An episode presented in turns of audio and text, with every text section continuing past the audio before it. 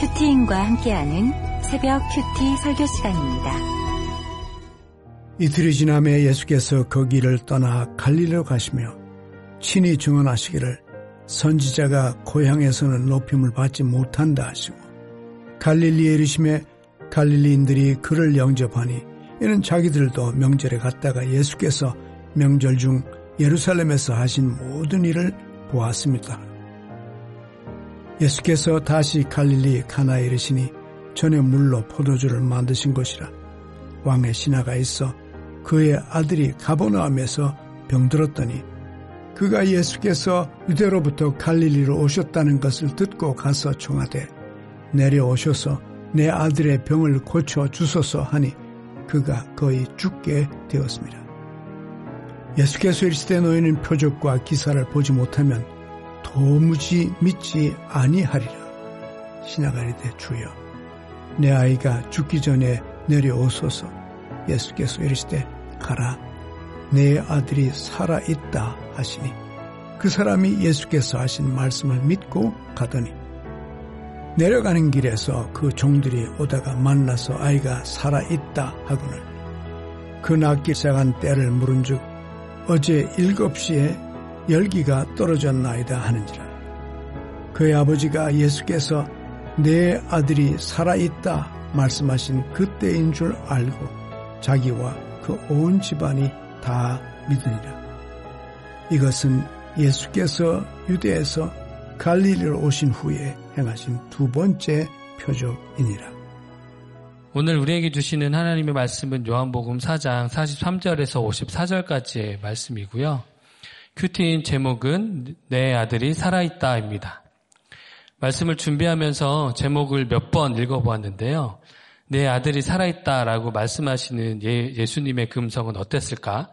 그리고 그 말씀을 듣는 왕의 신하의 마음은 또 어땠을까 생각이 들었습니다. 예수님의 그 말씀은 얼마나 권능과 힘이 있었을까요? 말씀이신 예수님이 그 말씀으로 살아있다 선포하시니 그 말씀으로 만물이 순종하고 죽음이 떠나갔을 것입니다.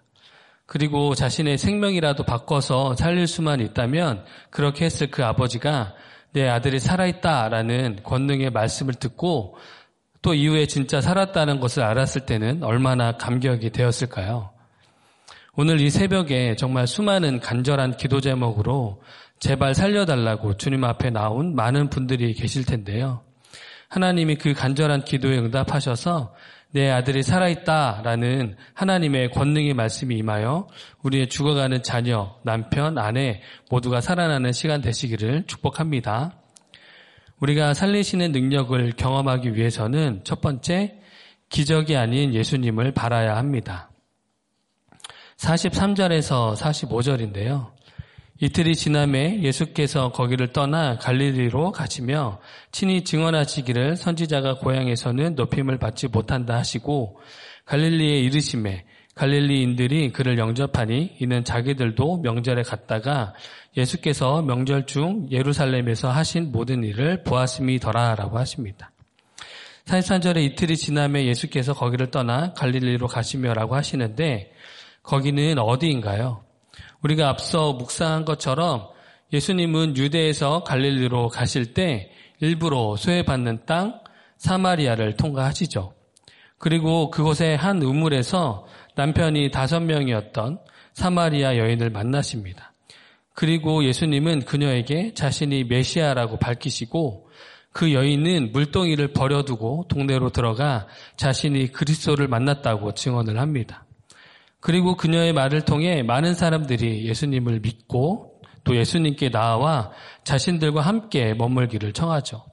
그렇게 이틀을 그 사마리아 사람들과 지내시고 갈릴리로 이제 가시는 것입니다. 그런데 예수님은 고향과도 같은 갈릴리로, 갈릴리로 가시면서 44절에 선지자가 고향에서는 높임을 받지 못한다고 하시면서 갈릴리로 들어가십니다. 유대인들은 상종하지 않던 소외받고 차별받던 사마리아 사람들은 예수님을 믿고 영접하였지만 자신의 동적인 유대인들은 예수님을 믿지 않을 것을 아셨던 것이죠. 그래서 세상에서 차별과 무시를 받던 사마리아인들보다 스스로 더 의롭게 여기는 유대인들이 더 불쌍한 것입니다. 그래서 목사님 말씀처럼 무엇이 축복인지 잘 모르겠습니다. 예수님은 그들의 반응과 상관없이 그들에게 나아가기로 작정하십니다. 환영받지 못하는 사람들에게 구원을 위해 나아가는 것입니다. 예수님은 처음부터 영광을 받으러 오신 것이 아니라 십자가를 지시기에 오신 것이기 때문이죠. 그래서 우리도 구원을 위해 복음을 들고 나아갈 때 환영받지 못할 것을 알고 가야 합니다. 거절과 무시를 이상한 일로 여겨서는 안 됩니다. 예수님의 동생 야고보도 처음부터 예수님을 그리스도로 믿은 것은 아닙니다. 마가복음 3장 21절에 나오듯이 예수님의 가족들은 예수님을 미쳤다고 생각했었습니다. 당시 입장을 바꿔 생각해 봐도요, 아마 예수님을 망상 환자라고 생각했을지도 모르겠습니다. 우리 그 우리나라에만 하나님 하나 자칭 하나님이라고 생각하는 사람이 20명이고 재림 예수만 50명이 넘는다고 합니다. 당시 예수님의 가족들도 처음에 그렇게 생각하지 않았을까요? 그런데 마리아와 야고보를 비롯해 예수님의 가족들이 예수님을 메시아라고 믿게 된 것은 십자가의 죽음과 그 부활 사건 그 이후입니다. 예수님은 부활 이후 야고보에게도 보이셨죠. 사도행전 1장 14절에 보면 여자들과 예수의 어머니 마리아와 예수의 아우들과 더불어 마음을 같이하여 오로지 기도에 힘쓰더라 하면서 성령을 기다리라는 예수님의 명령에 따라 함께 기도하는 모습을 보여줍니다. 우리가 가장 복음을 전하기 힘든 것이 가족이고 또 나를 가장 잘 아는 사람들 것이라고 생각합니다. 그럼에도 그들에게 환영받지 못함을 알고 나아가야 하고 예수님이 죽으시고 부활하신 것처럼 우리가 우리의 십자가를 잘 지고 잘 죽어서 내 안에 예수 그리스도가 사는 모습을 보여주어야 합니다. 그럴 때 예수님의 가족들이 예수님을 믿은 것처럼 나의 가족, 나의 친구들도 예수님을 영접하게 되리라 믿습니다. 우리가 십자가에서 잘 죽는 적용은 지난 송구영신 예배 때 말씀하신 것처럼 진실된 언어 습관과 당신이 나보다 옳도다라는 고백하는 것이라고 생각합니다. 그런데 그게 잘 안 되시죠? 저도 그게 참 잘 안 돼요. 그래서 뭐 많이 생색을 부릴 때가 있는데 45절에 갈릴리 사람들이 예수님을 영접했는데 그 이유가 예수님이 행하신 일들을 일들을 보았기 때문이라고 합니다. 예수님의 말씀만 듣고 믿은 사마리아 사람들과의 믿음과 비교가 되는데요. 우리도 이 갈릴리 사람들처럼 기복적인 신앙에 머물러 있고 그런 표정만을 보여주는 예수님만을 기대한다면 어, 또 그런 신앙은 또 이기적이고 진정한 사랑을 보여줄 수가 없기 때문에 당신이 나보다 옳다라는 고백하는 또 내가 죽는 적용은 할 수 없을 것입니다. 예수님을 믿는 동기가 구원이 아니라 기복이고 내가 원하는 것을 이루어야 하기 때문에 죽어지는 적용은 하기 힘든 것이죠.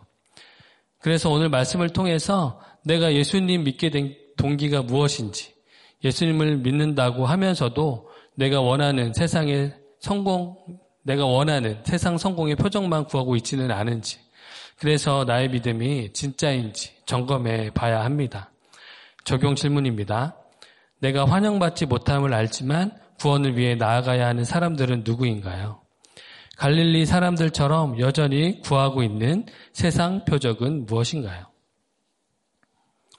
우리가 살리심을 경험하기 위해서는 두 번째로 말씀을 믿고 가야 합니다. 예수님이 다시 갈릴리 가나로 가십니다. 우리가 잘 아는 것처럼 갈릴리 가나는 예수님이 물을 포도주로 바꾸신 곳이죠. 그곳에 왕의 신하 한 사람이 예수님이 오셨다는 소식을 듣고 예수님을 찾아와서 그의 죽어가는 아들을 살려달라고 간청을 합니다. 권력과 돈으로도 안 되는 것이 있기에 예수님의 소문을 듣고 한가닥 희망을 품고 달려온 것입니다. 47절입니다. 그가 예수께서 유대로부터 갈릴리, 갈릴리로 오셨다는 것을 듣고 가서 청하되 내려오셔서 내 아들의 병을 고쳐주소서 하니 그가 거의 죽게 되었습니다. 예수님을 가버나움으로 내려와서 자신의 아들을 고쳐달라고 하는 왕의 신하를 48절에 예수께서 이르시되 너희는 표적과 기사를 보지 못하면 도무지 믿지 아니하리라 라고 책망을 하십니다. 이 모습은 마태복음 8장에 나오는 백부장의 믿음과 비교가 되는데요. 자신의 하인의 중풍병을 고쳐달라고 간청하는 백부장에게 예수님이 내가 가서 고쳐주리라 하셨지만 백부장은 8장 어, 8절에 이렇게 이야기합니다. 백부장이 대답하여 이르되 주여 내 집에 들어오심을 나는 감당하지 못하겠사오니 다만 말씀으로만 하옵소서 그러면 내 하인이 낫게 싸움나이다. 예수님은 이 백부장의 믿음을 놀랍게 여기셨어요. 이스라엘 중에서 아무에게서도 이만한 믿음을 보지 못했다고 칭찬하십니다. 오늘 본문의 왕의 신하는 아직 예수님이 메시아라는 믿음이 없고 오직 아들을 살리고자 하는 간절함만 있을 뿐입니다.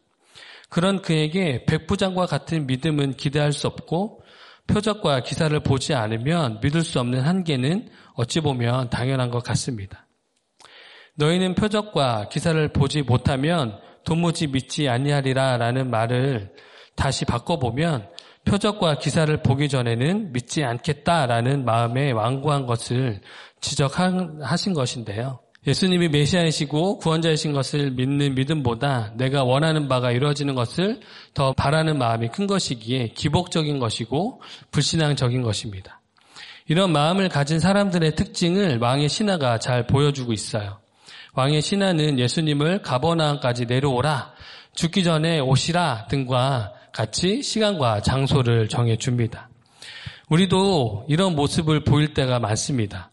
하나님께 기도는 하지만 하나님의 계획과 섭리는 믿지 못한 채 내가 원하는 때에 내가, 내가 원하는 방식대로 이루어지기를 바랍니다. 그리고 그것이 이루어지지 않을 때 하나님에 대한 믿음마저 흔들리게 되죠. 왕의 신하는 예수님을 소문으로, 소문으로만 듣고 경험해 보지 못했기에 눈앞에서 아들이 고침받는 것을 확인하고 싶었을 것입니다. 우리도 그렇죠. 보이지 않으면 불안합니다. 그러나 히브리서 11장 1절에 믿음은 바라는 것들의 실상이요 보이지 않는 것들의 증거라고 합니다. 이 왕의 신하도 예수님이 어떠한 분인지 알았더라면 백부장처럼 말씀만 하옵소서 했을 것입니다. 그러나 예수님의 이러한 책망에도 왕의 신하는 다시 한번 내 아이가 죽기 전에 내려오소서라고 간청을 합니다. 그의 간청에 예수님은 가라, 내 아들이 살아있다라고 선포해 주십니다. 눈앞에서 표적과 기사를 보기 원하는 사람들 앞에서 말씀으로 선포해 주시는 것입니다. 이 선포에 그의 선택은, 우리의 선택은 그 말씀을 믿고 가느냐, 아니냐 하는 것 뿐입니다. 그 말씀의 왕의 신하는 예수님이 하신 말씀을 믿고 갔다고 합니다. 우리들 교회 정말 죽을 것 같은 환경에서 살려달라고 오시는 분들이 참 많죠. 우리는 죽어가는 자녀, 남편, 아내를 위해 또 자신의 문제로 주님께 살려달라고 오시는 많은 분들이 있습니다. 이 분들에게 말씀으로 살아난 간증들이 표적과 기사가 되기는 하지만 이분들을 살아내게 하는 것은 주일에 선포되는 말씀과 그것을 해석해주는 공동체 그리고 매일매일의 말씀 묵상입니다. 당장에 살아나는 표적과 기사만 바란다면 못 버틸 시간들이지만 말씀으로 삶을 해석하고 하나님이 반드시 살려주실 것이라는 믿음이 있기에 그 험한 시간을 버티시는 것이라고 생각합니다. 바란난 남편, 방황하는 자녀가 당장 눈앞에서 고침받는 것은 아니지만 가라, 내 아들이 살아있다의 말씀이 들려서 믿고 또 삶의 현장으로 가시는 여러분들을 되시기를 축원합니다. 적용 질문입니다. 내가 원하는 때와 방식대로 구하는 기도 응답은 무엇인가요? 고쳐주심을 믿고 돌아가야 하는 삶의 현장, 사람은 어디이고 또 누구인가요? 세 번째로, 어, 죽은, 죽을 것 같은 사건이 구원의 사건임을 믿어야 합니다. 50절에 예수님이 내 아들이 살아있다 하시니 그 사람이 예수께서 하신 말씀을 믿고 가더니 라고 합니다. 내려가는 길에 그의 종들과 만나서 아이가 살아있다는 소식을 듣죠. 아마도 그 종들은 왕의 신하의 아들이 살아나자 이 소식을 전하기 위해 자신의 주인을 찾아 나선 것 같습니다. 만난 때를 보니까 아무래도 서로가 하루 길씩은 간 것 같은데요. 그때까지 서로의 마음은 어땠을까요? 하인들은 죽을 것이라 예상하던 주인의 아들이 살아나는 것을 보고 이게 도대체, 도대체 무슨 일인가 싶었을 것이고 왕의 신하는 믿고 가고는 있지만 눈으로 보지는 못했으니 또 얼마나 애가 탔을까요? 그런 그들이 만나 아들이 살아난 이야기를 나눕니다. 아직 믿음이 없는 그 왕의 신하는 그의 아들이 낳기 시작한 때를 묻습니다. 그리고 그 종들은 어제 7시에 열기가 떨어졌나이다 라고 합니다. 이때가 바로 자신이 예수님과 만나고 있을 때이고 예수님이 말씀으로 내 아들이 살아있다 말씀하신 때라는 것을 알았을 때 얼마나 소름이 돋았을까요? 그리고 예수님이 어떠한 분인지 알게 되지 않았을까요? 우리가 다 알고 다 알 수는 없고 확신할 수는 없지만 가라 하시는 그 말씀에 순종하고 가면 하나님이 이렇게 확증시켜 주는 일도 있다고 믿습니다. 그러니 당장 눈앞에 보이지는 않지만 말씀을 믿고 순종하며 가다 보면 하나님이 하셨다고 고백하는 시간들이 반드시 오리라 믿습니다.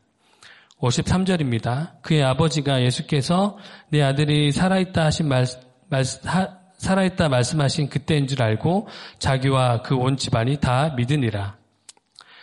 진짜 예수님의 계획과 뜻이 여기 있지 않나 생각해 봅니다. 그 아들을 살리시기만 위한 것이 아니라 그 일을 통해서 예수님을 진정한 그리스도, 하나님의 아들인 것을 온 집안을, 온 집안이 다 믿게 하는 것이 예수님의 큰 뜻이고 가장 원하는 것이 아니었을까요? 그래서 그 아들의 죽을 병은 있어야 하는 사건이었던 것 같습니다. 우리가 내가 원하는 표적과 기사만 구하면 우리는 죽을 것 같은 사건이 구원의 사건이 되지 못하고 고생으로만 끝나고 맙니다. 하나님은 우리가 밑통 잘린 나무 같은 짧은 인생에서 우리가 잘 먹고 잘 사는 것이 아니라 우리의 구원에 관심이 있으십니다.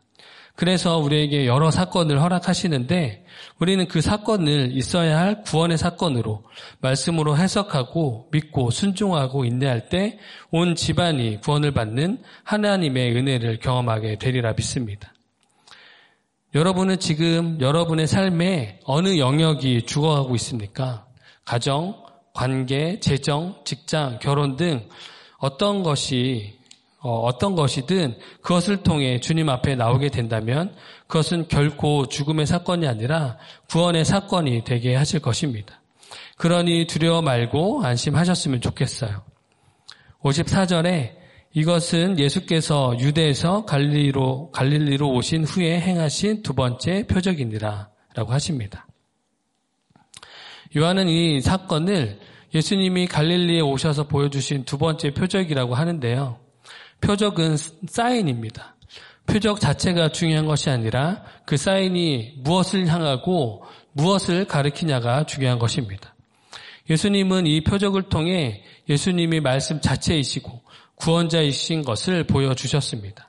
그래서 아들이 살아난 것 자체가 표적이 아니라 그 사건으로 그 집안의 모든 사람이 예수님을 믿었다는 것이 예수님의 뜻과 예수님의 삶의 목적을 나타내는 표적이 되는 것이라 생각합니다. 적용 질문입니다. 나의 죽음과도 같은 사건이 나와 우리 가정을 구원하실 구원의 사건이라고 또 있어야 하는 사건이라고 믿어지시나요? 어, 제가 늘 나누는 나눔이지만 저의 죽을 것 같은 사건은 부모님의 이혼도 아니고 결국 저의 희귀 난치병이었습니다. 우리들 교회 오기 전에는 언제 이 병이 심각해질지 모른다는 것 때문에 두려움과 불안이 많이 컸습니다. 어, 근데 결국 이것이 나를 주님께 붙어가게 하는 구원의 사건이 되었다는 것을 이제 우리들 교회 와서 어, 구속사의 말씀을 들으면서 조금씩 해석이 되어져 갔습니다. 그러니까 그 두려움도 또 불안함도 좀 많이 사라지게 되더라고요. 그리고 생각해 보니까 그 전에는 이 병이 있는 것에 감사해 본 적이 사실 없었거든요. 근데 이제 우리들 교회에서 지내다 보고 구원이 최고의 가치인 것을 알게 되니까 아 진짜 이제 감사가 되는 것 같습니다. 세상 유혹에 잘 넘어지는 저인데요. 도끼에 나무 나무 뿌리에 도끼가 놓여진 것처럼 희귀 난치병이라는 도끼가 항상 저한테 놓여져 있다 보니까 저는 늘 주님만 바라보고 주님만 의지하고 잘 붙어 갈 수밖에 없는 것 같기도 합니다. 저도 젊었을 때 또 어릴 때는 또 이 병을 기도로 고쳤으면 좋겠다. 기도원도 다니고 막 그랬었는데요. 그런 표적과 기사가 나타났다고 해서 제 인생의 목적이 거룩을 놓고 살지는 못했을 것 같습니다. 그래서 차라리 이 희귀 난치병이 있지만 이 병으로 인해서 주님께 딱 붙어가고 있는 것이 어, 정말 감사가 됩니다. 그리고 또, 어, 이 질병을 또 감사하는 모습을 보이면서 사람들에게 그 모습을 보이면서 사는 것이 제가 병을 나은 것보다 이 병을 잘 안고 살아가는 것이 진짜 표적을 보여주는 것이 아닌가 또 그렇게 또 믿고 살고 있습니다. 말씀을 맺겠습니다. 우리가 말씀을 통해 살려주심을 경험하기 위해서는 기적이 아닌 예수님을 바라봐야 합니다. 어, 또 날마다 주시는 말씀을 믿고 가야 하고 나에게 온 이 사건이 죽을 사건이 아니라 구원의 사건이고 있어야 하는 일로 여겨야 합니다. 네, 기도하겠습니다. 하나님, 제가 우리들 교회 와서 구속사의 말씀으로 삶을 해석하지 못했으면 저의 희귀 난치병으로 불안 과 또 원망으로 살았을 인생이었을 텐데 공동체에서 표적과 기사와 같은 성도님들의 간증과 목사님의 말씀을 통해 저에게 희귀 난치병이 나의 구원을 위해 있어야 할 일이고 결국은 겸손케 하나님만 붙들고 가게 하시는 은혜인 것을 알게 하시니 너무도 감사합니다. 이렇게 살려주셔서 사역자로 불러주셨는데 예수님처럼 더욱 한 영혼의 구원을 위해 애통하며 잘 죽어질 수 있도록 인도하여 주시옵소서. 하나님, 오늘도 수많은 죽을 것 같은 사건을 가지고 주님께 나온 성도님들이 많습니다. 그들을 불쌍히 여겨 주셔서 그 사건을 통해 이루실 구원을 속히 이루어 주시고 말씀이 들려 인내하고 십자가를 길로 놓고 잘 갈 수 있도록 주님 도와 주시옵소서. 오늘 특별히 자녀들의 문제로 애통하는 모든 부모님들을 위로하여 주시고 아프고 상처 입어 마음을 닫은 우리 자녀들을 찾아가 주셔서 주님 살려 주시옵소서. 앞으로 진행될 각 부서의 겨울 큐페들의 은혜를 부어 주시고 말씀이 들리는 집회가 될 수 있도록 주님 인도하여 주시옵소서. 준비되고 있는 모든 해외 아울리치에도 기름 부어 주셔서 구속사의 복음과 또 큐티인을 잘 전하고 올 수 있도록 잘 준비되어지고 모든 팀원들이 하나 되어질 수 있도록 인도하여 주시옵소서. 대구와 광주에 거주할 채소를 세우게 하시니 너무도 감사합니다. 그곳에서 드려지는 모든 예배에 동일한 은혜와 기름 부으심이 있게 하시고 말씀으로 위로받고 회복되는 귀한 공동체가 든든히 세워져 갈 수 있도록 인도하여 주시옵소서. 담임 목사님의 영육을 강건케 하여 주옵시고 하시는 모든 방송 문서 사역에 기름 부어 주셔서 말씀 묵상과 가정 중추 사역이 강에서 바다로 흘러가게 하여 주셔서 한 사람, 한 가정, 한 교회가 세워지게 하여 주시옵소서. 인권을 우상 삼아 만들려는 모든 악법들을 막아주시고 출산율이 0.7 아래로 점점 내려가고 있는 이 시대에 생명을 지킬 수 있는 태아 생명보호법이 제정될 수 있도록 주여 인도하여 주시옵소서 이 모든 말씀 살아계신 예수님의 이름으로 기도합나이다. 아멘.